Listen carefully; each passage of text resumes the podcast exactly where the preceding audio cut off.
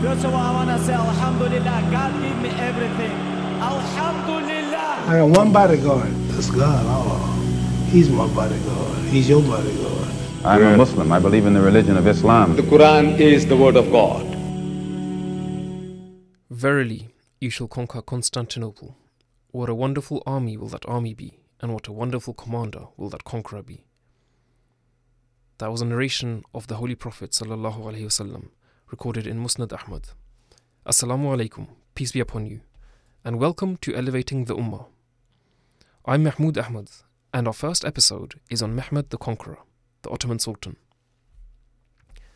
Now, you may be wondering, why am I starting off with Mehmed Fatih? That's how he was known.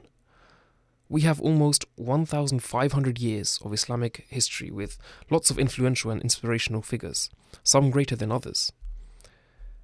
But what really stood out to me about Mehmed was the fact that his life was full of achievements political, spiritual, societal, any sphere of life, and all of that in line with Islamic teachings. Let me ask you something. What were you aiming to achieve by the age of 21? Because Mehmed's biggest achievement at that age was the conquest of Constantinople, modern day Istanbul. This is a story that inspires ambitions and dreams.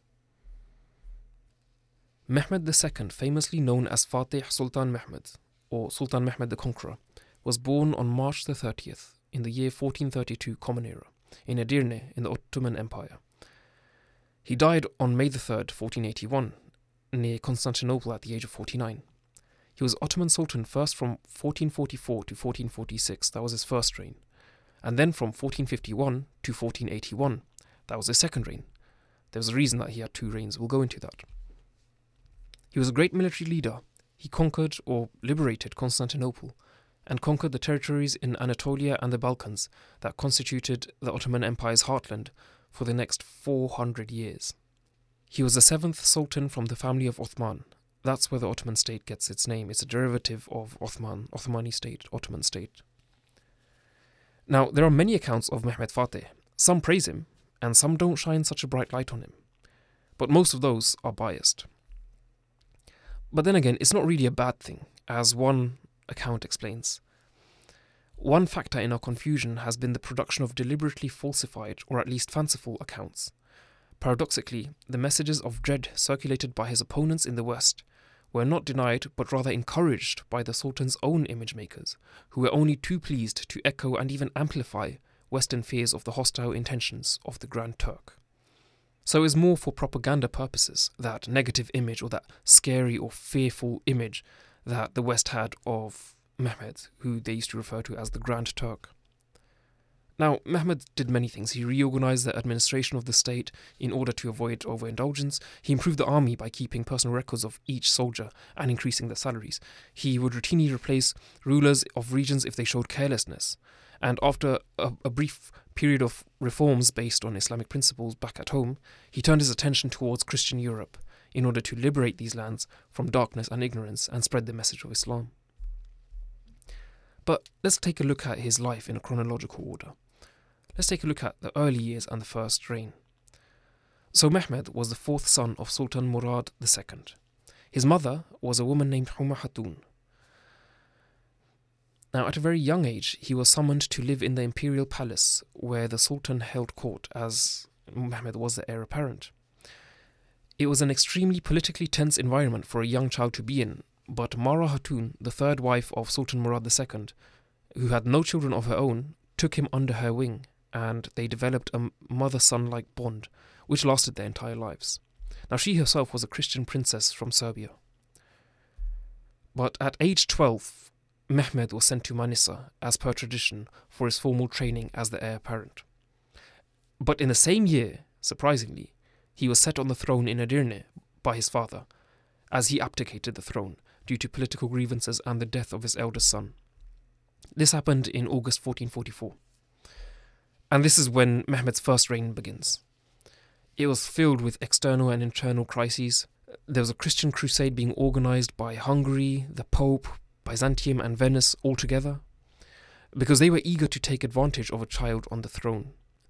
So in September 1444, the army crossed the Danube, a river in Wallachia, modern day Romania. These crusaders were led by a man named John Hunyadi, who laid siege to Varna in the Ottoman Empire. Mehmed managed to defeat this crusade at that young age, but according to some narrations, the retired Sultan Murad II returned from his retirement in Bursa and led the Ottoman forces to victory. And that was the end of that crusade or the crisis that Mehmed essentially faced in his first reign. Now, at this point, Mehmed was still on the throne in Edirne, and his father, Sultan Murad, retired again, but this time in Manisa.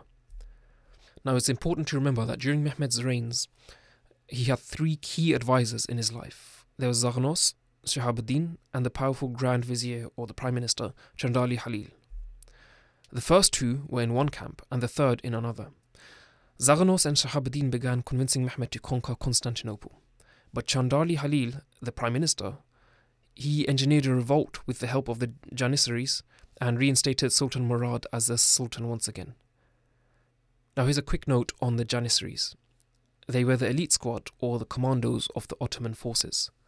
When they entered the battlefield, they'd strike fear in their opponents' hearts because they were the best at what they did. Their origins are interesting as well. They were taken from their families in the Christian European regions of the empire whilst they were young and brought up as warriors with absolute loyalty to the Sultan. Anyway, so Sultan Murad II has taken the throne again, and Mehmed is sent to Manisa. This happens in May 1446. But this time, two tutors are sent with Mehmed. That's Zaghanos and Shihabuddin. So he trade under their influence up until he took his throne again. But these were not the only tutors that helped influence Mehmed in those influential and crucial early years.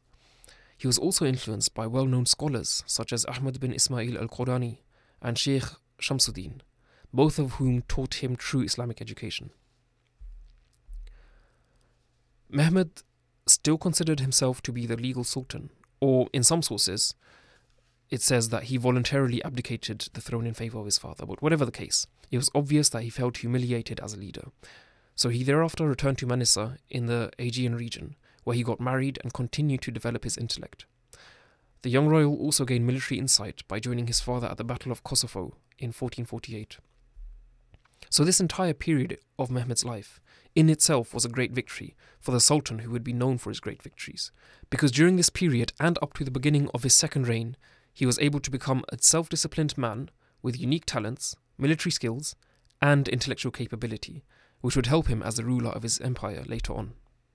Now, fast forward a couple of years. In the year 1451 Common Era, Sultan Murad II passes away, and Mehmed ascends the throne once again. This is the beginning of his second reign.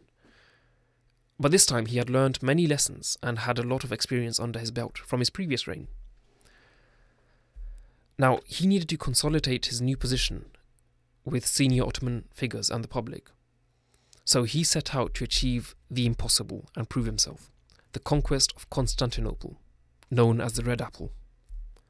Now, here's some context Constantinople was built by Emperor Constantine in somewhere around the 3rd or 4th century before Common Era and became the capital of the Eastern Roman Empire, also known as the Byzantine Empire, for the next 1100 years. 23 armies, 11 of which were Islamic armies, had attempted to breach its impenetrable walls and failed, including Mehmed's father Sultan Murad II.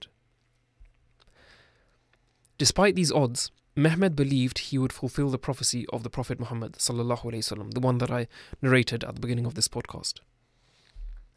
But Mehmed would do things differently. He would innovate. He would use unorthodox tactics in order to do what everyone else before him had failed to do. So Mehmed amasses an army of somewhere between 100,000 and 200,000 soldiers. According to some sources, it was even more than that. Now, this army also consisted of scholars amongst the soldiers who, along with the Sultan, motivated the army for jihad by the thought that they might be the army mentioned by the Prophet ﷺ in that hadith. He also prepared 31 war galleys in addition to the naval fleet, which, according to some reports, consisted of 400 ships. And he built a fortress called Rumeli Hisari near the city of Constantinople. And in this way, he besieged the city walls by land and sea. This fortress was built at the narrowest point of the Bosporus Strait to cut off reinforcements from the east. Also, cannons were designed by a Hungarian named Orban, who was handsomely paid by Mehmed. And these were some of the largest, most advanced, and powerful cannons the world had ever seen. In fact, they were so advanced that they could be compared to modern day stealth bombers with ordinary military equipment. That's how advanced they were. The largest of the cannons was over 100 tons. Furthermore, in preparation of this siege, Mehmed concluded treaties with Galata. This was a Genoese merchant colony opposite Constantinople, which was only separated by the Golden Horn, as well as Hungary and Vienna, so that Mehmed could focus on a single enemy without worrying about being attacked from multiple fronts. But these treaties didn't hold because Christian Europe banded together to fight the Muslim Ottomans. Nonetheless, we can see that Mehmed did his due diligence and preparation, as much as he could. Now, just before Mehmed laid siege, Emperor Constantine XI of the Eastern Roman Empire tried to sue for peace by bribing the Sultan with gifts and treasures, as well as his consultants. But Mehmed was determined and didn't change his mind. So instead, the emperor sought help from the Pope, who was in fact the head of a rival faction of Christianity, since the emperor of the Byzantine Empire was the leader of the Orthodox Christians, and the Pope was the leader of the Catholic Christians. Anyway, from a military aspect, the city remained one of the best shielded cities in the world because of its high walls, fortresses, towers, along with its natural protective elements. But on the 6th of April 1453, corresponding to the 26th Rabi al Awal 875 Hijri, Mehmed arrived outside the walls of Constantinople to lay siege. Now, Mehmed was a great orator. He was essentially a motivational speaker. So he gave a speech to his army in which he inspired his soldiers to go forth in jihad seeking victory or martyrdom. It was a win win situation for them. He recited some verses of the Holy Quran and reminded them of the narration of the Prophet ﷺ about the liberation or conquest of Constantinople and the merits of its army and leader. This really motivated the soldiers and boosted their morale from the onset of the siege. Now, bear in mind, this was a long and tiring siege where the Ottomans lost a naval skirmish and some land battles against Lucas Justiniani. Justiniani was a Genoese mercenary hired by the emperor to help protect the city, and he was appointed as the commander of the defending forces. In addition to that, there was a huge iron chain blocking the Ottoman fleet from entering the Golden Horn. Now, there were a few unsuccessful naval skirmishes, which were enough to dishearten some of Mehmed's advisers, such as Chandarli Halil Pasha, the Grand Vizier, who tried to convince Mehmed to retreat, to cut his losses. But being the military genius and tactician that he was, Mehmed had the clever idea of hauling his naval battleships overland past the colony of Galata, the Genoese trading colony I mentioned earlier, and into the Golden Horn, where the walls were most vulnerable. So they bypassed the long iron chain by doing this. This shows the military ingenuity of Mehmed, as well as the high caliber of the Muslim architects and labourers in the Ottoman camp who facilitated this great feat. So you can imagine when the Byzantines awoke the next morning and saw the Ottoman fleet in the Golden Horn, their morale was greatly diminished. Emperor Constantine had a meeting with his advisors, who advised him to flee to a European country and gather new forces to retake the city. But he declined, and to his merit, he decided to stay and fight for his people until the end, even if it meant death. At this time, talks of a truce were taking place, but the issue was that both wanted different outcomes. The emperor wanted to sue for peace by paying the Ottomans handsomely. Mehmed offered to peacefully enter the city and not destroy any churches or kill any people. But as I mentioned earlier, nothing materialized because Mehmed wanted to take the city. And the emperor, naturally, didn't want him to take the city. But this does show that Mehmed was of a noble and compassionate character befitting of a Muslim king. He offered the most peaceful way of taking the city. Anyway, time and resources were running out, and there were even rumors of an imminent Venetian fleet sent by the Pope to help the Christians, the Byzantines.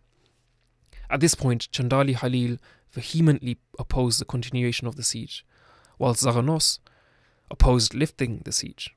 So again, they were in different camps, even though they were in the same army. The Ottomans kept attacking ferociously, wave after wave, each time trying out a different tactic. And somewhere around this time, an interesting incident occurred.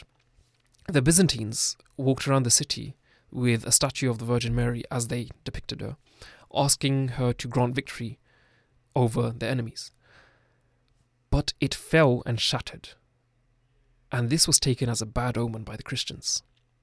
And to make things worse, the next day there were heavy rains and lightning in the city, and one bolt hit the Hagia Sophia church, which again was taken as a very bad omen. This really deflated the morale of even the emperor himself. It was deemed that God had forsaken the city. So at this point, one last attempt of truce is made. Again, Mehmed offered to enter the city peacefully to avoid further bloodshed, offering safe passage to the emperor, his family, all his aides, and anyone in the city. And he even said that citizens could even continue to reside there peacefully. You know, they wouldn't be displaced. But the emperor sent a reply saying that, first of all, he thanked God that the sultan wanted peace, and that he was even pleased to pay jizya, the, the tax, to the sultan. But as for Constantinople, he swore that he would defend it until the last drop of his blood. That he should either safeguard his throne or be buried under the city walls. When the Sultan received the letter, he said, Good, shortly I will either have a throne in Constantinople or a grave in it. So you can see that both of them, both of the kings, are very determined in their in their aims. Now, at some point, one of the cannons overheated and backfired, killing the soldiers and even the engineer Orban. So it was thought that it's best to cool the rest of the cannons using olive oil, so that they could be continued to be used. Anyway, everything was building up towards this climactic end. Both leaders were giving moving and inspirational speeches to their forces, and both camps began supplicating to God more fervently for their victory. On the 29th of May, 1453, correlating with 20th Jumad al Awwal, 857 Hijri, the Ottomans mounted a grand attack on the walls, wave after wave, shelling after shelling, led by Mehmed himself.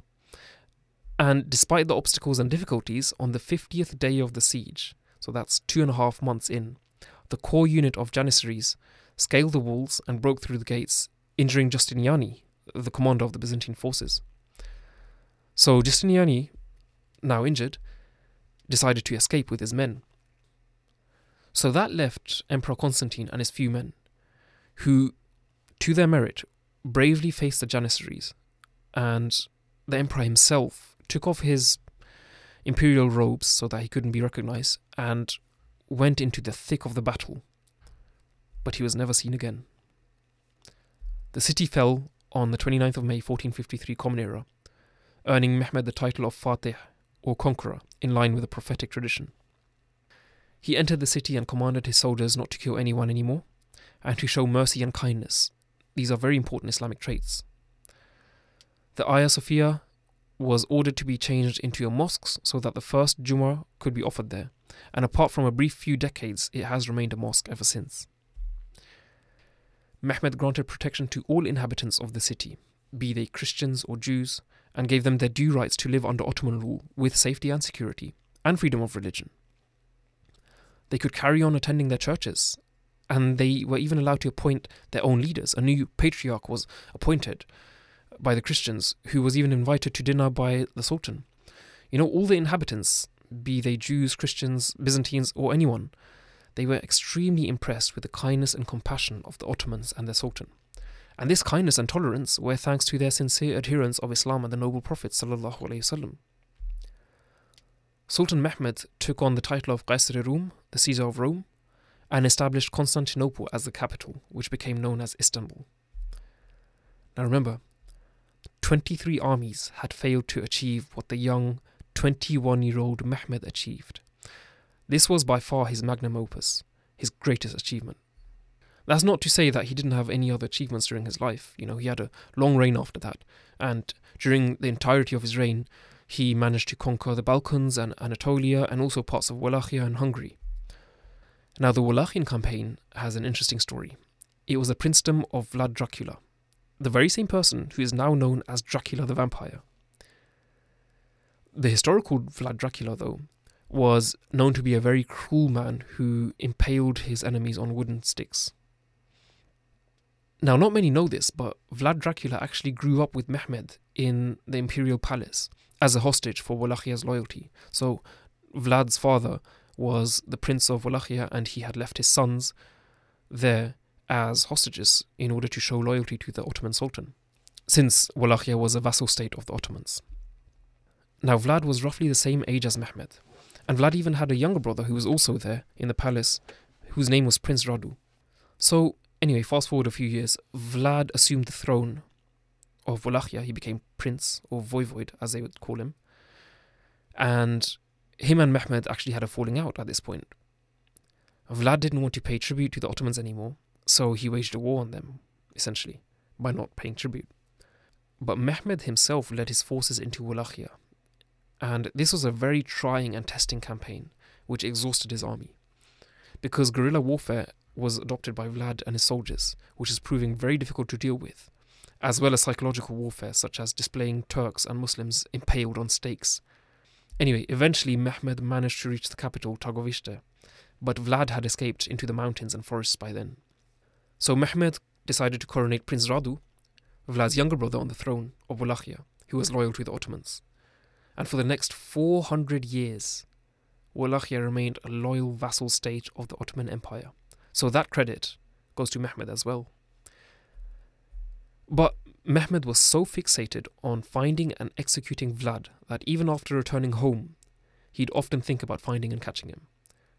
And he did. Fifteen years later, the Ottomans managed to find him. They executed him, beheaded him, and his head was displayed on a stake outside the walls of Constantinople.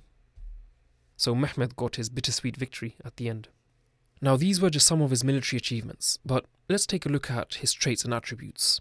Mehmed had many commendable traits and attributes befitting a leader and a Muslim as well. For example, he had firmness of purpose. He had decided to conquer Constantinople at a very young age, and despite all the odds and all the obstacles, he managed to go through with it. He was brave. On the battlefield, he used to lead his armies into battle himself. He was intelligent, as his military tactics proved. He was determined and persistent. He was just, and he never felt conceited with power. He was also sincere, and he loved to pursue and gain knowledge, and the list goes on. The important point is that having such traits was in line with Islamic teachings, and we should all try to emulate these traits, which essentially link back to the Holy Prophet ﷺ and the Holy Quran. Now, in the public sphere, Mehmed was known for a good number of public works. These included establishing and promoting educational institutions, financing the scholars, an interest in poets and poetry, having written a divan himself, which is essentially a collection of poetry, translating important texts from various languages in Turkish, commissioning public buildings and hospitals, establishing and reorganizing administrative organizations, improving the army and navy, and establishing justice with law and order, to name a few. All in all, he was a very accomplished king.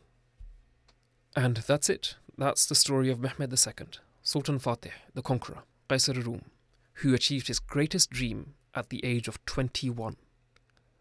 My takeaway point from his life is that, yes, whilst divine decree has something different in store for each of us, some of us begin the race with a handicap, whilst others begin 3 0 up. Mehmed was born a prince of an empire. Most of us aren't born in such circumstances. But the point is that whatever your dream is, start working towards it. Because we think we have decades to achieve our goals, but time is not guaranteed to anyone. So if you want to start a business, a family, reach optimal physical health, or even a podcast, now is the best time. Least begin preparing in earnest now, whilst always trying to adhere to the greatest standards of Islamic character. If you're still listening this far, I want to thank you for staying tuned. I hope and pray that you find inspiration in this story just as I had when I was researching it. To end with, just a note about the objective of this podcast. The Ummah clearly finds itself in difficult times. But this is nothing new. It's happened before and we've overcome it.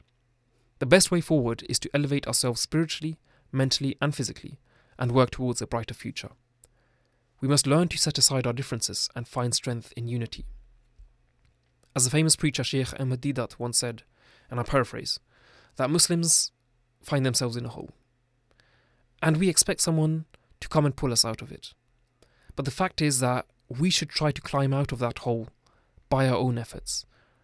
And that can be done through education, it can be done by focusing more on spirituality and worrying less about what others say or believe, and taking care of our physical appearance and hygiene. It's, it's the small things that matter.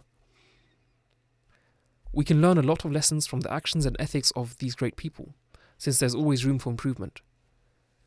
So, the aim of this podcast is to find inspiration in our rich Islamic heritage, which is often demonized these days, especially in and by the West. So, I'm trying to provide a more accurate narrative of these influential figures to help elevate the Ummah to higher standards. Well, that's it for the first episode. I hope you share this podcast with your friends and family and stay tuned for more inspirational stories in the future, inshallah. With peace, Assalamu alaikum.